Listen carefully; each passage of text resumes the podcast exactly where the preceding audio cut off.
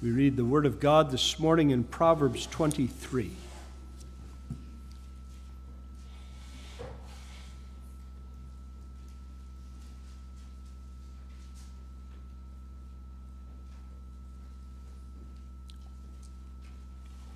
Proverbs 23, we'll read the entire chapter. The text is made up of verses 29 through 35, through the end of the chapter. We'll pay special attention to those verses as we read. When thou sittest to eat with a ruler, consider diligently what is before thee, and put a knife to thy throat, if thou be a man given to appetite. Be not desirous of his dainties, for they are deceitful meat. Labor not to be rich, cease from thine own wisdom. Wilt thou set thine eyes upon that which is not? For riches certainly make themselves wings, they fly away as an eagle toward heaven. Eat thou not the bread of him that hath an evil eye, neither desire thou his dainty meats. For as he thinketh in his heart, so is he. Eat and drink, saith he to thee, but his heart is not with thee. The morsel which thou hast eaten shalt thou vomit up and lose thy sweet words. Speak not in the ears of a fool, for he will despise the wisdom of thy words. Remember not the old land, uh, remove not the old landmark, and enter not into the fields of the fatherless, for their Redeemer is mighty. He shall plead their cause with thee. Apply thine heart unto instruction, and thine ears to the words of knowledge. Withhold not correction from the child, for if thou beatest him with the rod, he shall not die. Thou shalt beat him with the rod, and shalt deliver his soul from hell. My son, if thine heart be wise, my heart shall rejoice, even mine. Yea, my reins shall rejoice when thy lips speak right things. Let not thine heart envy sinners, but be thou in the fear of the Lord all the day long, for surely there is an end, and thine expectation shall not be cut off. Hear thou, my son, and be wise, and guide thine heart in the way. Be not among winebibbers, among riotous eaters of flesh, for the drunkard and the glutton shall come to poverty, and drowsiness shall clothe a man with rags. Hearken unto thy father that begat thee, and despise not thy mother when she is old. Buy the truth and sell it not, also wisdom and instruction and understanding. The father of the righteous shall greatly rejoice, and he that begetteth a wise child shall have joy of him. Thy father and thy mother shall be glad, and she that bare thee shall rejoice. My son, give me thine heart, and let thine eyes observe my ways. For a whore is a deep ditch, and a strange woman is a narrow pit. She also lieth in wait as for a prey, and increaseth the transgressors among men. Here begins our text. Who hath woe? Who hath sorrow? Who hath contentions?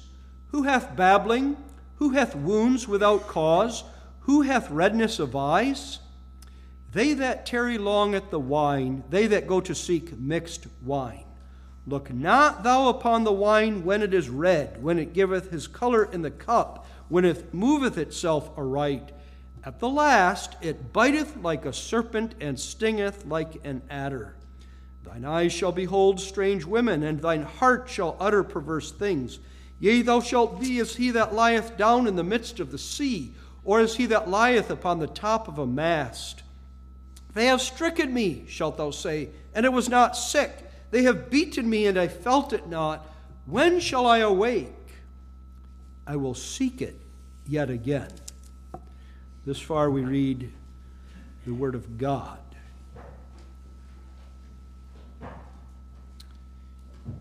Beloved saints in Jesus Christ, among the many dangers to the Christian life and the many temptations that Satan uses to draw us aside from the Christian life, there are two prominent ones, especially in Proverbs 23 wine and women.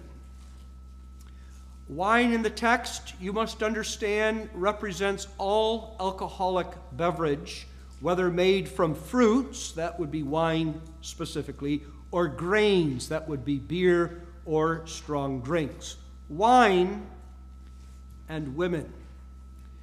Not only are those two mentioned particularly in Proverbs 23 again and again, but they're mentioned in connection with each other. There is some connection between giving oneself over to wine and women. Already in verse 20, the Holy Spirit said, Be not among winebibbers, among riotous eaters of flesh, for the drunkard and the glutton shall come to poverty. Now, again, in the uh, context, the immediate context of our text, the warning against the whore and the strange woman. A whore is a deep ditch, and a strange woman is a narrow pit. And in that connection, immediately the warning, an extended warning now against wine, that is, against drunkenness. And embedded in the warning against drunkenness, this reminder thine eyes shall behold strange women. The two go together.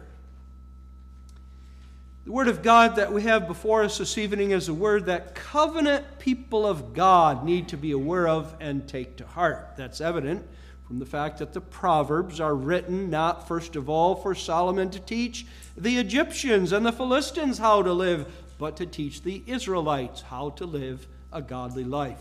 And so it's a word of God that comes to you and to me also this morning. A necessary word for at least three reasons. In the first place, it is the nature of humans. I'll say of youth, but I don't mean to limit it to youth. It is the nature of humans to say, I can handle wine and women. There is maybe a point I shouldn't cross. There's maybe a point up to which I can go and not one step farther, but I can get as close to that line as possible. And in the process, the child of God actually is transgressing the law of God, though thinking to himself that he's fine and has this under control. And one thing the Word of God will bring out, as I'll drive home later this morning, a man cannot flirt with sin and say he has it controlled. Our human nature needs this word. In the second place, it's necessary because of the society in which we live. Wine and women are an accustomed part of life in 21st century North America. Wine and women are the sort of thing that when you go to work tomorrow or to college, if you go to college or work amongst the world, you'll hear people talking about what their weekend consisted of. And wine and women will be prominent in what the weekend consisted of. It's promoted, it's almost expected that wine and women, sexual promiscuity and drunkenness, in other words, are just a part of the life of anyone. That's the day in which we live. In the third place, the warning of the text is necessary because we are not of the world. We are the covenant people of God. We are those indwelt by the Spirit of God, redeemed by the blood of Jesus Christ. And the calling came to Israel live differently from the world. Do not be like them. The more you are like them, the more it is not apparent that you are God's covenant people. If you are God's covenant people, as you say you are, show it in how you live. And that's the calling that comes to us also today to live as a covenant child of God, even more, to live in covenant fellowship and friendship with God requires us to say, I must put aside, I must stay away from drunkenness and promiscuity. The child of God that understands that, that gets the point set forth in the text today, is wise. I bring that up because that's the context of the book of Proverbs in general. The book of Proverbs are books are, are, are, is a book about wisdom. These are not Benjamin Franklin's proverbs. These are not some other wise worldly man's moral sayings of how to live a, a good life outwardly. The wisdom set forth in the book of Proverbs is a wisdom that comes, first of all, from above. And that's why in Proverbs 8, the Holy Spirit directs our attention to a wisdom who is a person, who is the Son of God, now come in the flesh, the one who is the power and the wisdom of God unto salvation, whose saving work in your life and in mine transforms and renews our understanding so that we no longer think of things and earthly life as we once did before conversion, but we think of them distinctively and to the glory of God. Now, the one who has wisdom, the one in whom Jesus Christ lives, will hear the word of God today and say, That is right. That is right. I must guard against promiscuity, and I must guard against drunkenness. And the wise will take it to heart. You understand something before I go farther, and that is, I do not know you as a congregation in any intimate detail. And if there is anyone in the congregation today, and I will address them presently, but if there is any of you given over to this sin. I do not know that. I do not know who you are, but I do know that in churches of Jesus Christ throughout the world and in the PRCA also are some who say, after hearing even an exposition of a text such as this, I still can handle it. I'm not ready to admit I am a sinner in bondage to sin and in need of help. And so I say again, the wise will understand. I call your attention to the text under the theme, the drunkard's folly. We're going to, in the first point, explain of whom the text speaks. The drunkard is one who is filled with wine. In the second point, we're going to explain what the folly is. He or she is deceived by wine. And in the third place, we're going to bring again the gospel call in the third point, admonished to wisdom. So the text does not speak merely of one who drinks wine or beer, one who, in moderation and understanding the danger inherent in excess, but also the gift God gives in wine and alcoholic beverages uses it to his glory. The text is not prohibiting the use of it altogether, but the text speaks of one who is filled with, controlled by, and given over to alcoholic beverages. And that comes out in two ways. In the first place, it comes out in verse 30. It's speaking of those that tarry long at the wine and that go to seek mixed wine. On the one hand, this refers to the man now who comes home from work and instead of sitting down at the dinner table and having a glass of wine or a beer, and having consumed that, and having finished the meal, and having given thanks to God, arises and leaves the table and goes about whatever activity the evening holds for him. Instead, it refers to one who sits down at the table, and the wine means even more than the food, and tarrying long, sitting down at the table is about the last thing he does that day. The glass gets filled again, and when empty, gets filled again and again. When he does get up from the table, he's on a search. He's going to seek mixed wine. This refers to a man who's out shopping and on his grocery list is especially the best quality of wine because drunkenness involves not only uh, given over to too much quantity, but can also say it has to be of this quality. Drinking mixed wine, that's my wine mixed with spices and honey perhaps to make it sweeter. Drinking mixed wine itself is no more wrong than drinking any alcoholic beverage. But when the goal of one's life is to get and have the best, that is part of what the Holy Spirit speaks against. So you have the description in verse 30. The text is speaking of a drunkard. The second indication in the text that it's speaking of such are the questions in verse 29, of which answer uh, verse 30 consists. Who hath woe?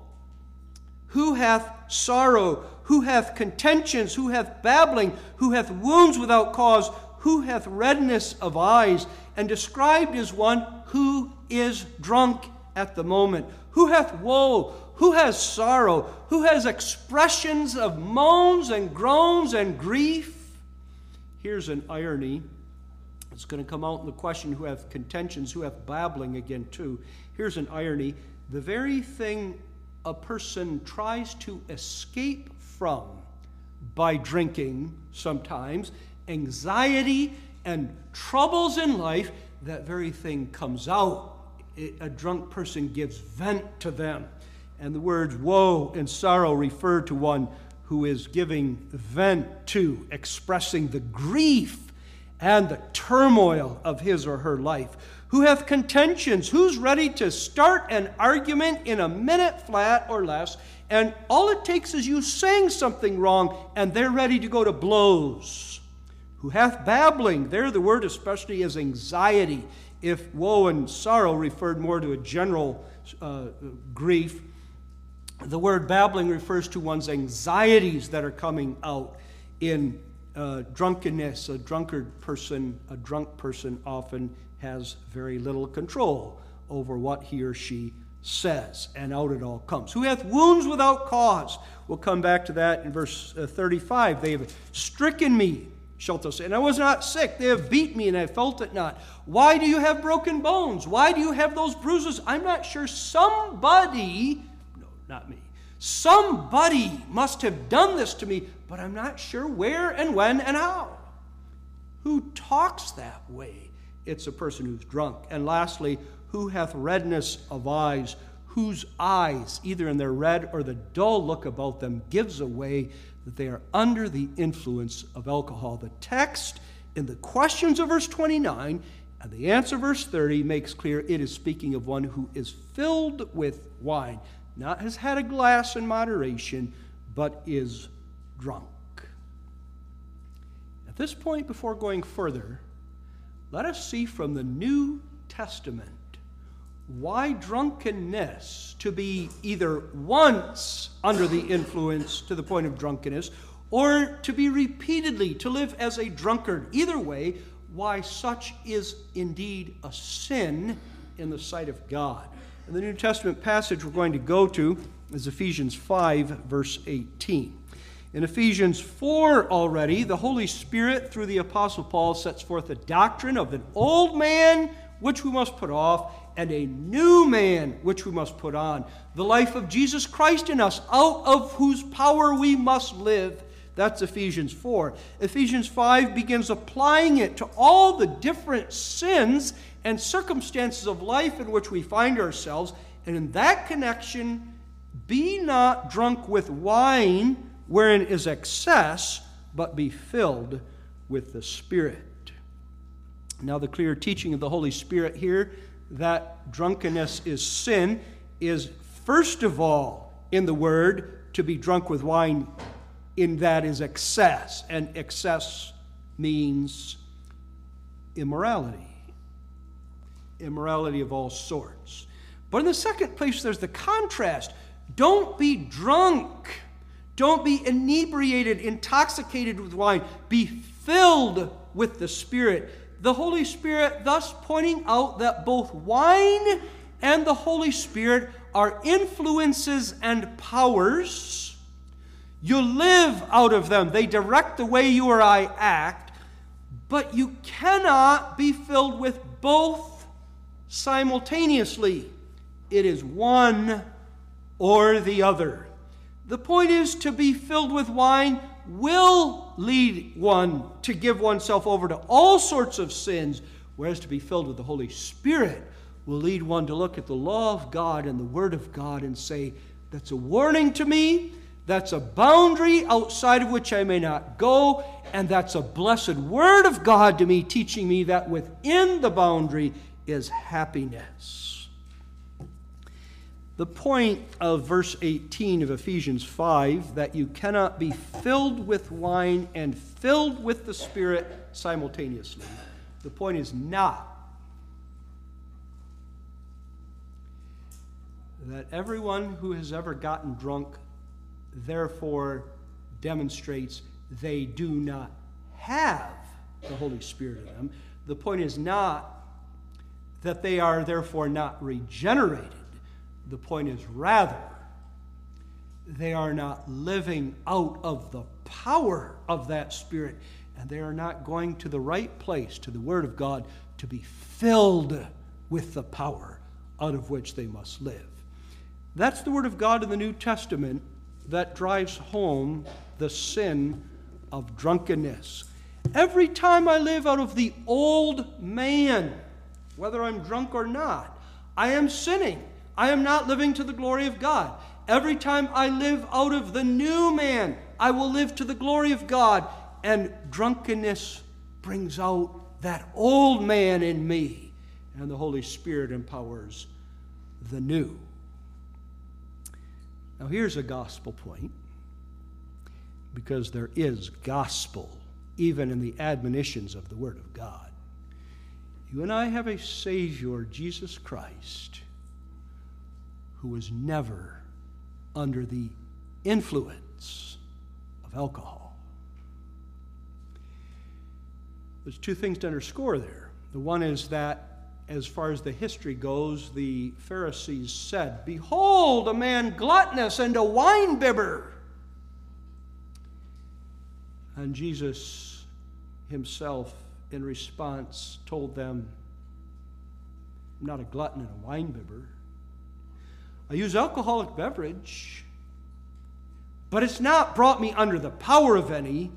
I have served my Father in obedience to his will, faithfully, and never been drawn astray. So, on the one hand, the godly, we learn from Jesus Christ there, the godly get accused of sins of which we're not guilty, just to try to make the sinners making the accusation feel less guilty. But here's a second gospel point and that is that we behold now the perfect righteousness of Jesus Christ. In saying that he was never drunk, we're saying, in addition, that he never violated the law of God in any respect.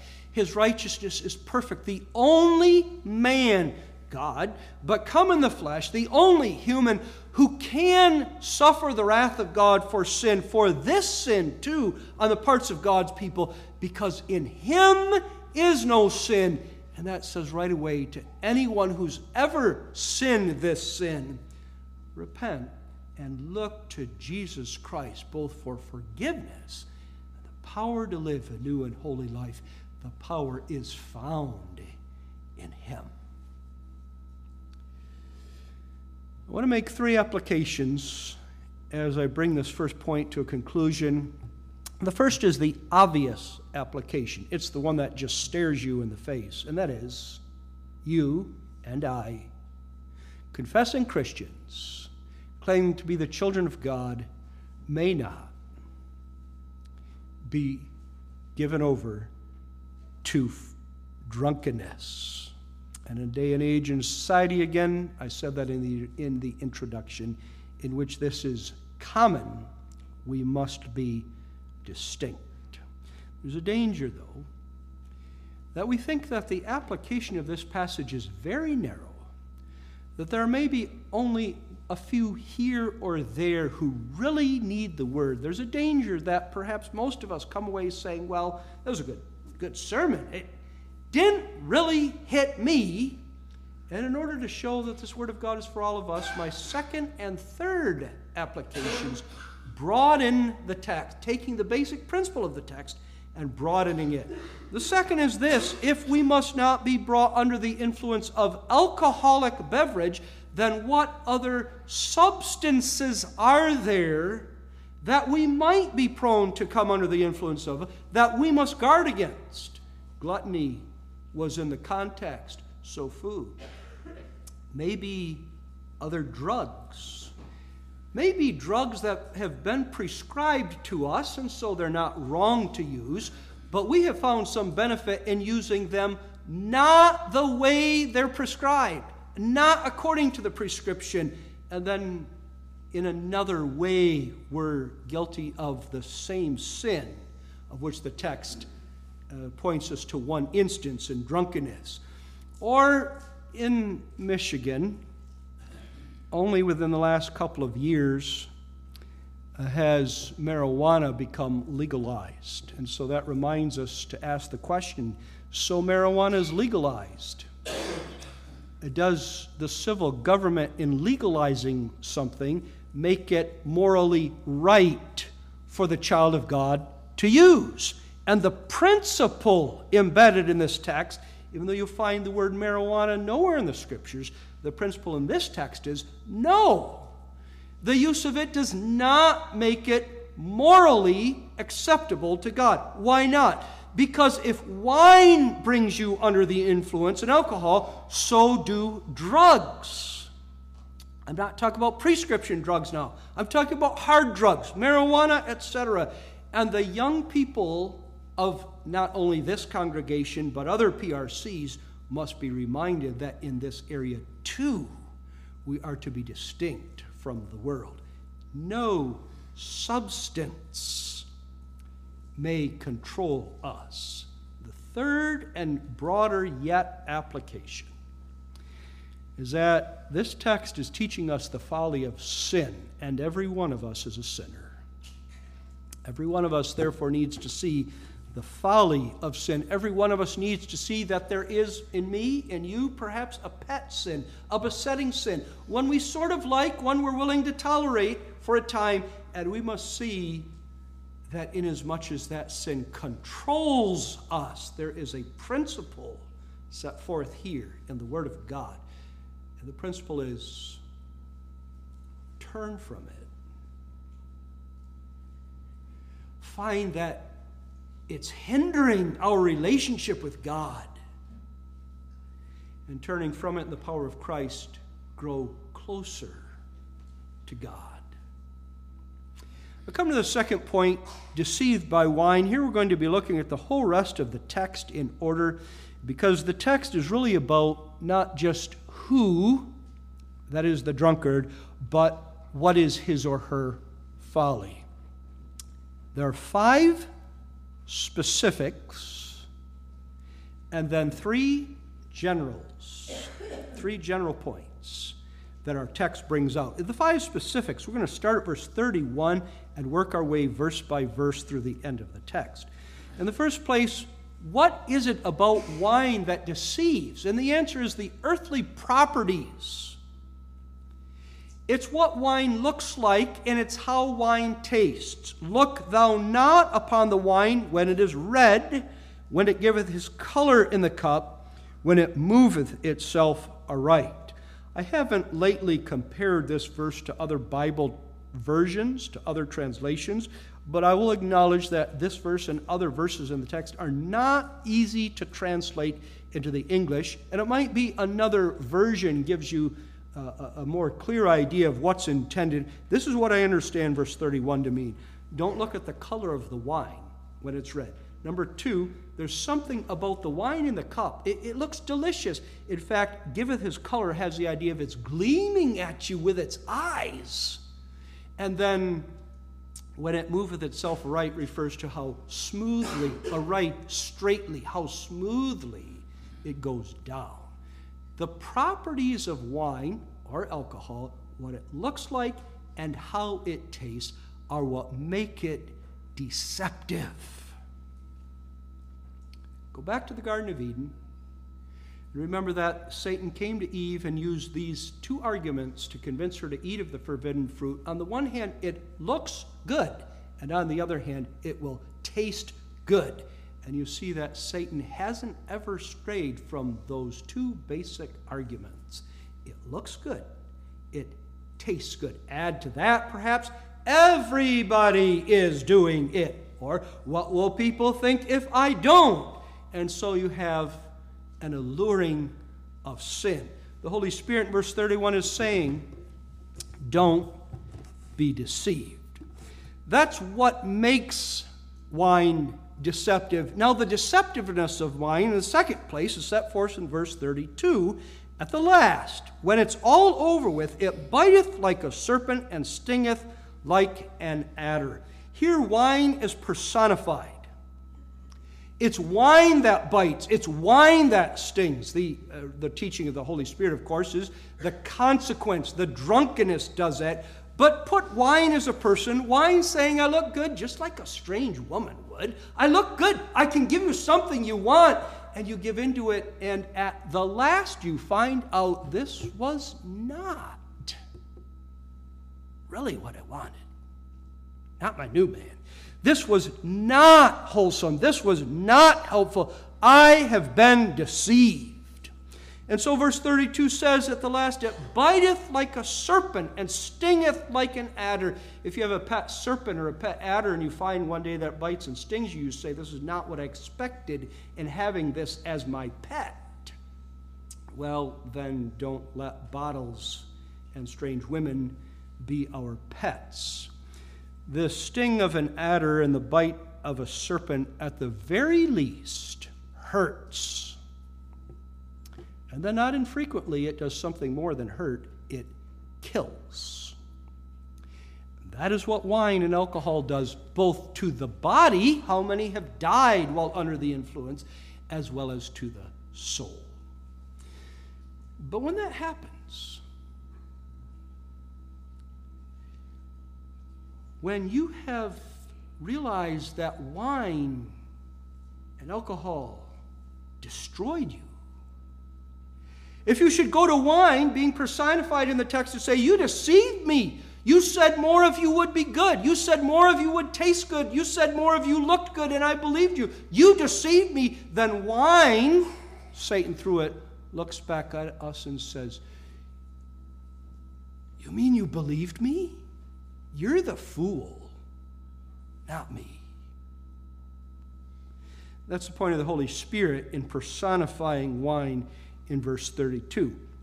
And again, how often does Satan use, if not the means of alcohol, some other means? In an attempt to bring us down and to destroy us, he comes to us and says, I'm your friend. You can trust me. I've been here before. It's new to you. I've been there before. This is going to be fun. And at the end, you say to him, You deceived me. And he looks at us and says, Don't you know I'm Satan? Don't you know I'm the slanderer?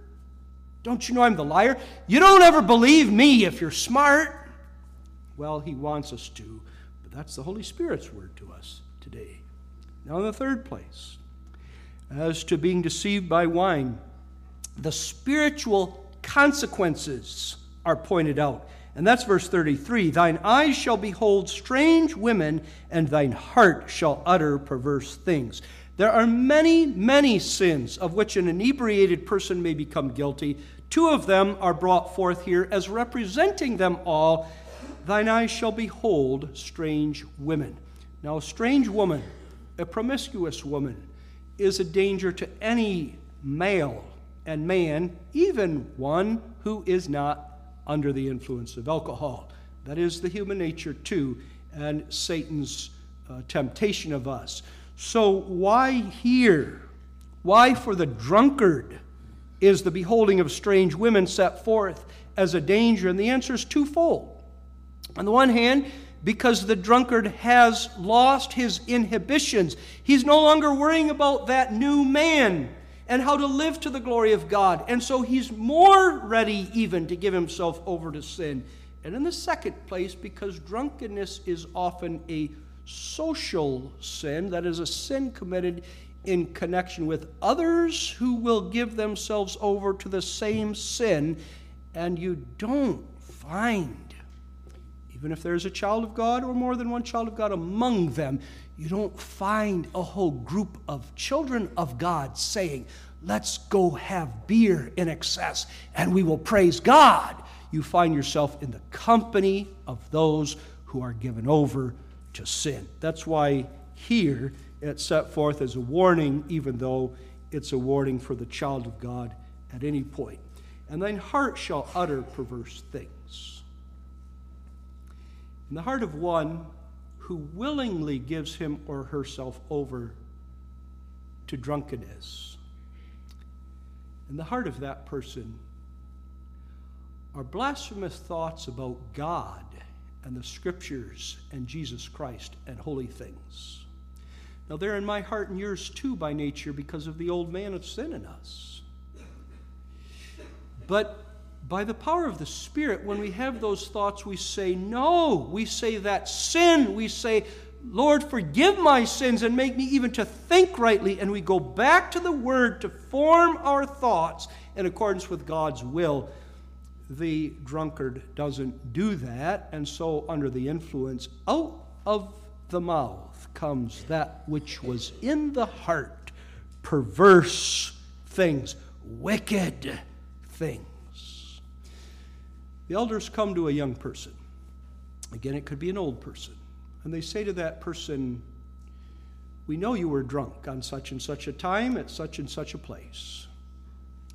And we're going to charge you with sin of being drunk, and maybe there's several commandments we'll call that. Right now, that's not my concern.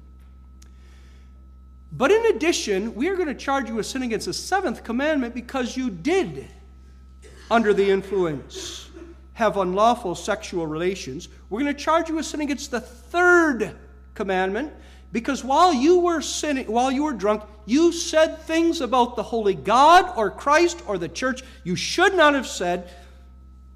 At this point, I'll add, I've heard this. This isn't just, it could. I've heard this. Now, when the elders come to the person and say, We're going to charge you with all these commandments, don't say to the elders, You're piling it on. No, what's being illustrated is the point in this text here. You got drunk and you gave yourself over to all the sins, the licentiousness of the old man that's inherent in drunkenness.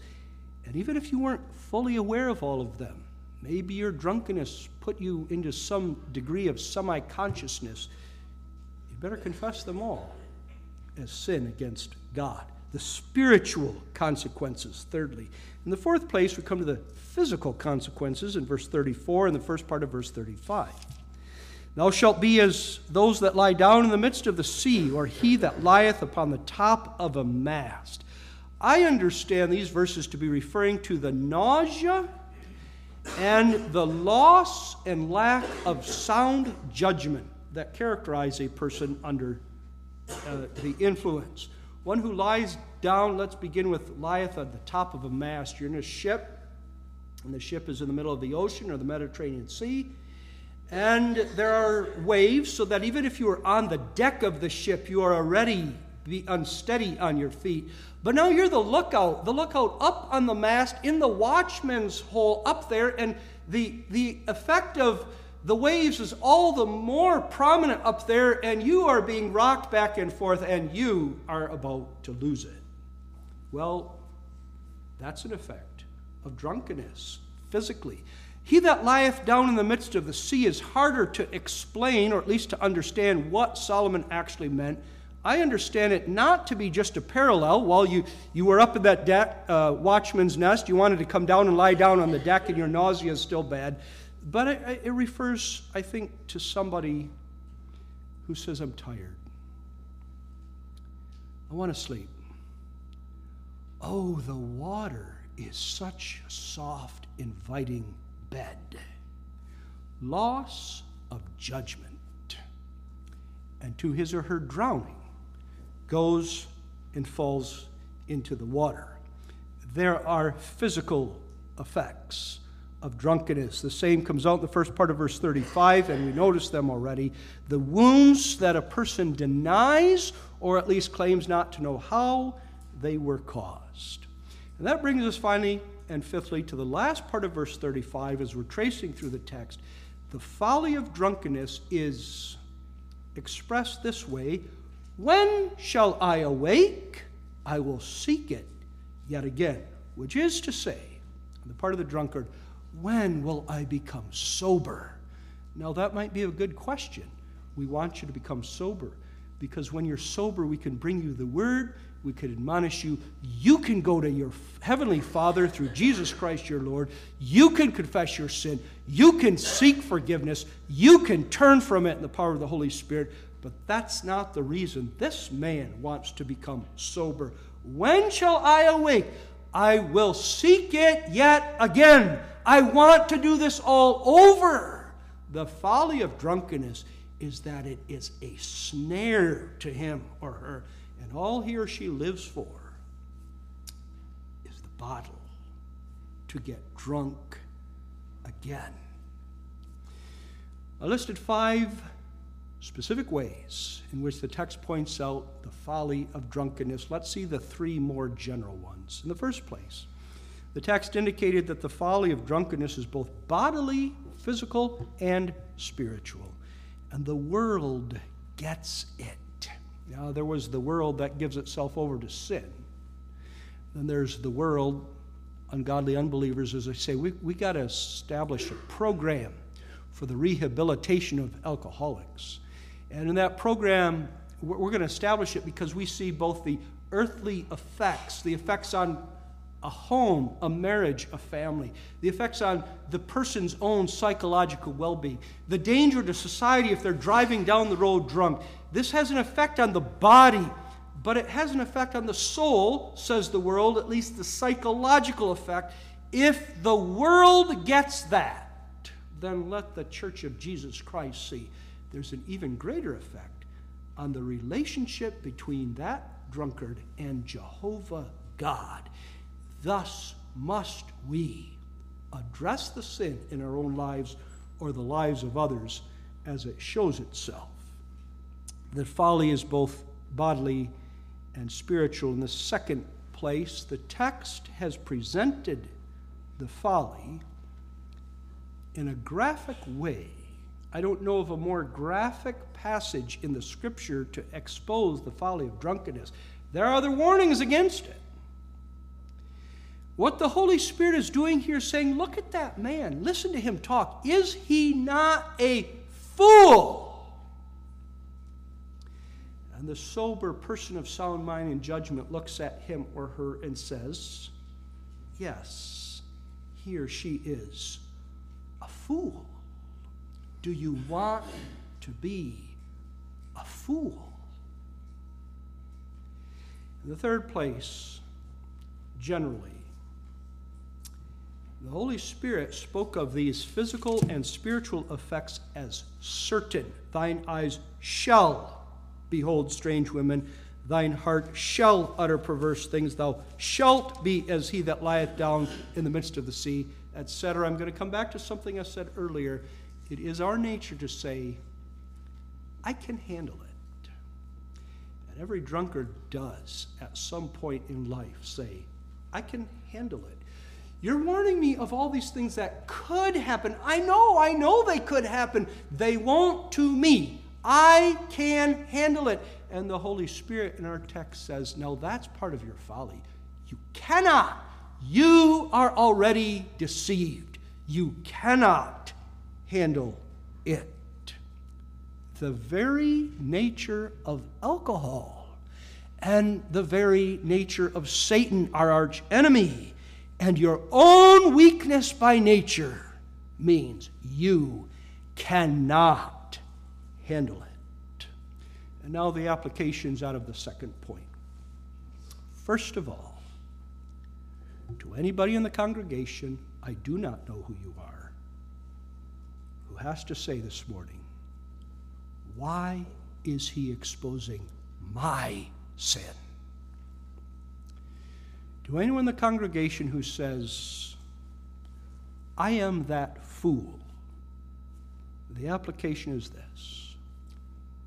Now admit it. Now stop the excuses. And now get the help you need. And it's going to be more than saying, Yes, yes, I'm going to try never to do that again. The help you need is more than that. If you need to find a place that will help rehabilitate you, find it. You do need, you do need to come to your pastor or elders and say, I'm one of them. I need help. What a shame. We think to ourselves, what a shame that I would make my name known as one who is such a person in need of help. But do not the people of God come to Jesus Christ? Isn't that why Jesus Christ did miracles? People would come to him for miracles saying, I need help. And so go through the elders and your pastor to your Lord and Savior. Acknowledge your need. If instead you hear a sermon like this and say, Yep, that's me, but I'll try harder, I think I can handle it, didn't get the point of the text. Second application Parents, are we guarding? Adults, are we setting an example? And are we teaching our children what it is to use a gift of God that in itself is inherently good in moderation? For one man or in one family, that might mean that the man says, It is such a danger, and I know my own heart, I won't let it in my house. Child, you will not have it. You understand the parent has the authority to say that. How it will go in his own house. For another man, it might be that he says to his child, when the child comes of age, You've seen me drink it, child, but you've seen I know my limit. My limit isn't four because if it's five, I tipped over. That's not what I mean by my limit. My limit is one. Maybe, maybe my limit is two. My limit is a self imposed limit long before I feel the negative effects. And I impose that limit on myself, saying, I will drink to the glory of God. As soon as I drink to the glory of me, I have crossed my limit. Do the parents teach the children? the principles of wisdom and moderation as regards the use of alcohol. And then, in the third place, because the application of the text has to be as broad as can be to each one of us, whether your sin is drunkenness or not, do you see how this fool is you and me by nature? With regard to whatever the besetting sin is, I can handle it. And then I commit it. Well, how could I handle it when I committed it? That in the second place, my conscience says, You've sinned. And yet, every one of us is ready to say of our besetting sin, I will seek it yet again. I love that sin. The warning then is not only for those who are given over to substance abuse, but for every one of us to see what sin does and no longer to be deceived by it, to hate it, to turn from it. In the third place, there's an admonition in the text. Not every proverb has an explicit command. The proverb set forth statements. They paint a picture and they leave you and me to get the point. But this one has an explicit command Look thou not. There is a negative prohibition. And the reason for the negativeness is just like with regard to the law of God, eight of the Ten Commandments coming negatively, is my nature is to do so. So look thou not. There's a warning here. And that's a warning now that comes to you, young people, and to us adults. Don't be deceived by how it looks and how it tastes. But implied in the negative is a positive, and that's where I'm going, especially in the third point. And the positive is be wise. Whatever it is that drives you to the bottle, whether it be a desire for social acceptance, whether it be anxieties and troubles in your own life that you're trying to escape, there is a different response that the child of God must, and in the power of Christ, can make. And that represents and manifests wisdom. What is the response? Instead of opening the bottle, open the scriptures. Instead of going to that which does not satisfy, go to our God in prayer. That's wisdom. And that embedded in the text, not explicit, is the positive admonition. Instead of seeking to come under the influence of a thing, come under the influence and be under the influence of the Holy Spirit of Jesus Christ, our crucified and risen Lord. And with that, we're going to go back to Proverbs 9. It is Jesus Christ who is personified in, cha- in chapter 9 as wisdom. If wine is personified in our text as that which must be avoided, chapter 9 personifies Christ as wisdom, and wisdom calls. Whoso is simple, let him turn in hither. Him that wanteth understanding, she saith to him, Come, eat of my bread and drink of the wine which I have mingled. Where Jesus Christ is saying to his church in Old Testament language, I have a feast, I have joys, I have good tasting food. Come eat of mine. And that bread and that wine that Christ prepares is not, first of all, an earthly bread and wine, but is, first of all, that which his body crucified on the cross and his blood shed earned and obtained for us the blessings of salvation, of covenant fellowship with God, of righteousness, of a removal of the guilt of sin, and in eating of the power to live a new and godly life, come and partake of these bounties. That's the admonition of our text, implied as it comes out in Proverbs 9. And when, instead of turning to wine, we turn to God, to His Word, and to the Holy Spirit, there is a happiness that no earthly substance can give. If for the drunkard there are bruises on the body, nausea, and other physical effects, then for the child of God, he might say, Well, my body has pain, chronic pain. My body has a disease, a chronic disease. But my Lord is the Lord of my body, and He's preparing my body for something better. If drunkenness has a spiritual uh, detriment to the body, then to confess Jesus Christ as one's Lord and Savior and live out of His power is to find that there is spiritual health for the soul. If drunkenness leads one to behold strange women, then to come under the influence of Jesus Christ and His power and His Spirit is to love the bride of Christ, the church. If drunkenness leads one to utter perverse things, then to be under the influence of the Holy Spirit and recognize the power of Jesus Christ, our risen Lord, is to utter praises to Jehovah God and words which build up the church of Jesus Christ. If the drunkard tarries long at the wine, then the child of God will strive instead to tarry long with God, to live in covenant fellowship and friendship with Him, not only in church, but in my home, family life, private life. And the point is, in all of life's troubles, the foolish say, I'll seek my solution and remedy here below. And the child of God says, I'll seek mine from above. Beloved, you have that wisdom in Jesus Christ.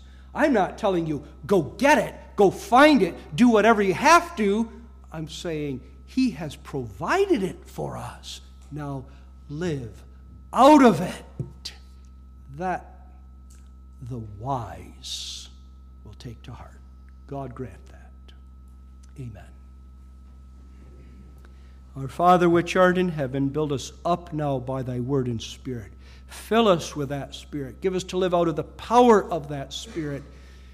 But we do wrestle against the old man and the sins of the body. And our prayer is that thou wilt teach us to hate them more and more and to seek the power in thee to flee them and live according to thy law. And thus may all praise and honor and glory be thine, both in our life, but also from our lips. For Jesus'